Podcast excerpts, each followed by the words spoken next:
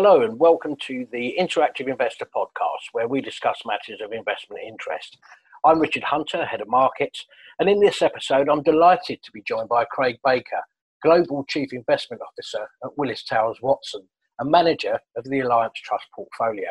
Craig is responsible for overseeing the £3 billion Alliance Trust Global Equity portfolio, including appointing and monitoring the fund managers selected to pick stocks for it.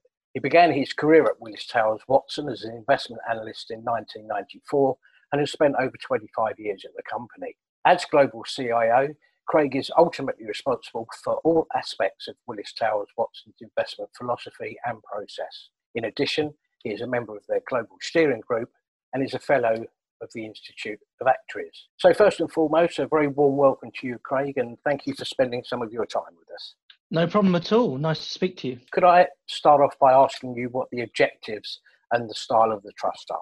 Yeah, absolutely. So we started running the portfolio just over three years ago, 1st of April 2017. We've turned that into a fully equity oriented investment trust. And it's a global equity mandate trying to outperform the MSCI All Country World Index over the long term. Now, over the very long term, we think we can do that by around 2% per annum, but clearly there will be periods where it's easier to achieve better than that and periods where it's difficult to achieve as much as that. But over the very long term, we think significant outperformance of that global equity benchmark will lead to very strong long term returns. We've managed that as a multi manager trust. And so, one of your questions was what the style is of the portfolio. And it's very much to try and make it style neutral from a macro or top down perspective. In other words, it hasn't got a growth bias or a value bias, it hasn't got a large cap or a small cap bias, particularly. And we try and do that by picking managers and stock pickers within the portfolio that are looking for very different things. So we do have some managers that are very strong style biases to growth or value, but when you blend all of them, stock selection should drive everything in terms of the returns of the trust. Understood. In terms of the yield of the trust, I noticed that you've um, been awarded the Dividend Hero Award by the AIC, the Association of Investment Companies, meaning that you've got a very proud record of, of maintaining dividend, of course. Is, is yield something that um, the trust actively chases, or is it really more around capital growth? So, in terms of the yield on the trust, as you say, it's been over 50 years of increasing dividends every year, and the board of the trust uh, are keen to continue with that. And so, we manage the portfolio so that they can do that over the long term.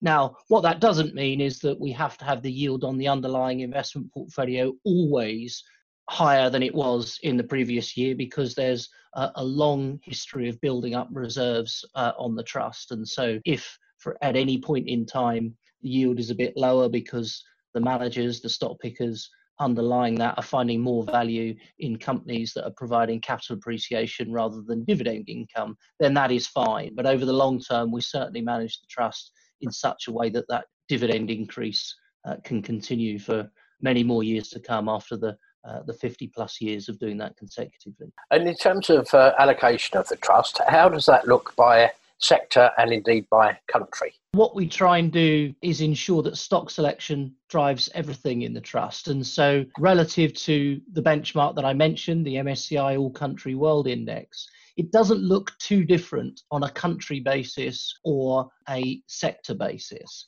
And so, as you can imagine, at this point in time, the trust has around close to 60% uh, in US equities, because that is what makes up the global world ma- market capitalization. It has around 10 or 11% uh, in UK equities currently, which is a bit overweight the UK relative to the world market cap, but not significantly. Slightly overweight Europe with about 18% of the trust in Europe and having about 15%, 16% in Asia and wider emerging markets at a sector basis, again, quite similar to the breakdown of the MSCI All Country World Index. Uh, about 22% in information technology sector, about 15% in consumer discretionary, 14% in consumer services, uh, and so on and so forth. So looks quite similar to the market. It is slightly overweight information technology as of uh, today, but a very diversified portfolio,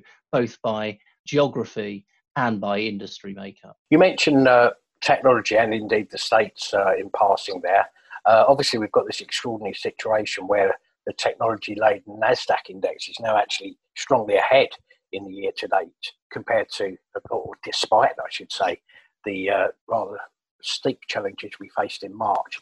Is it fair to assume then that within your top holdings there's a, there's a smattering of uh, technology companies? Yes, we do have that. I mean, partly we the benchmark is now uh, so the S&P 500 in the US I think about 20% of the portfolio is made up from five stocks. It's one of the most concentrated it's ever been. So Facebook, Apple, Amazon, Microsoft, and uh, Alphabet, the owner of Google, make up over 20% of that US equity market today. And so some of those stocks do make their way into the top 10 holdings for, for the trust. So we're overweight Alphabet, and so that's the largest position at less than 5% of the trust, but nonetheless the largest single stock position, with Microsoft and Amazon as an example being in the top few stocks as well. So, with that in mind, I mean, obviously, we, have already mentioned the uh, difficulties we've been having due to the pandemic in stock market terms.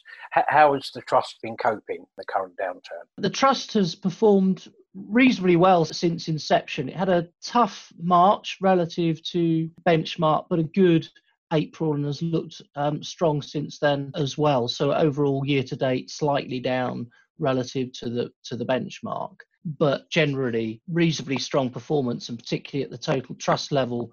Um, the discount came in a fair bit to the end of April, which is the, the last uh, date that we had the, the fact sheet out there. And so that's been quite strong at a total shareholder return perspective. But you're right, the market has been extremely dominated by a very small number of companies, particularly those five that, that I mentioned. And so it's actually been a very tough period for true bottom up stock pickers to do well. And we do quite a lot of analysis on how has the average stocks, if you just take the, the median return of the stocks uh, that make up the index, uh, how's that done relative to the index? And if you just look over the last decade or so, as you'd expect in most years, the median stock return is not too different from the return on the market. The average stock does roughly how the, the market does. 2018 and 2019 were extraordinary in that the median stock underperformed by about 5% in each of those two years.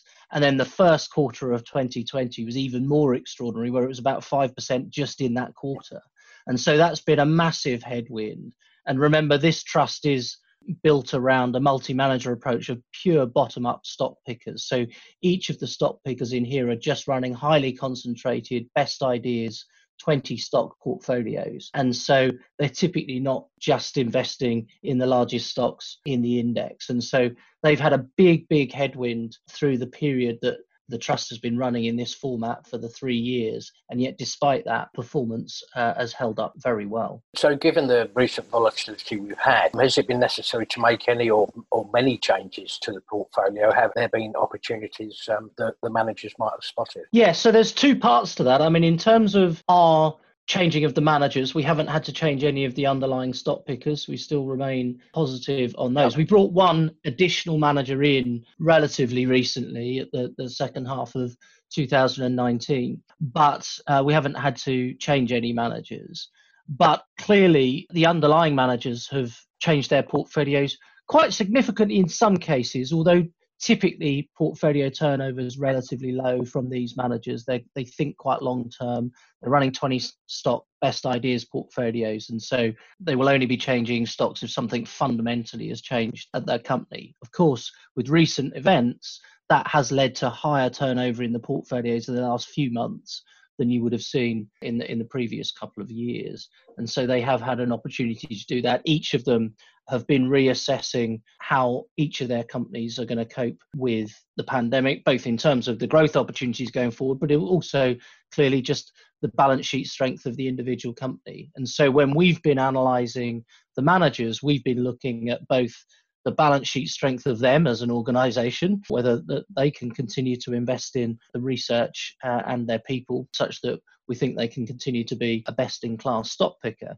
But we've also been challenging them on what they're doing in their portfolios, whether they've re underwritten each of the stocks in their portfolio. And that kind of analysis is what we're doing on a day to day basis with the underlying managers. Finally, Craig, a question we're all asked, what seems on a, on a daily basis, but uh, a difficult question nonetheless. What, in your view, and in the view of the people that you're speaking to, might be the outlook from here? We've, we've clearly had a, a fairly unusual shall we say, first half of 2020. What happens next? It's usually a difficult question. It's just an even more difficult question today than than, than you might typically be posed. And the, the, the reason for that is when you think about how you come up with your views on what's likely to happen in the future, you tend to look back at what's happened in similar events in the past and, and whether that's a good indication for what might happen going forward. And the problem we've got today is that we've had some quite extreme events that we've never really seen in the past. So the you know the last truly global pandemic that we saw was over 100 years ago and the nature of that pandemic was pretty different to today. We saw the the quickest bear market in the history of the stock market. We saw the quickest rebound in the market in history. We saw the biggest fall in oil prices. We've seen the biggest injection of uh, stimulus from governments and central banks in peacetime era, and all of these things happening at the same time. And so, if anyone says they've got a lot of confidence uh, in their specific outlook, then I'd, I'd probably question them because I think this is a time for recognizing that a lot of things could happen. And so, what we tend to do is think about example scenarios as to how this could play out. So we, the typical, you know, could we have a V-shaped recovery in the economy? Could we have more of a U-shaped recessionary scenario that takes a, a few more quarters to, to rebound economically? Uh, and then thirdly, could we have more like a depressionary scenario, perhaps not as extreme as the Great Depression of the 30s, but something more negative than the V or U-shaped scenario? And what might play out in each of those scenarios and hence what kind of questions that we'd be challenging each, each of the managers on as to how their portfolio would fare in that.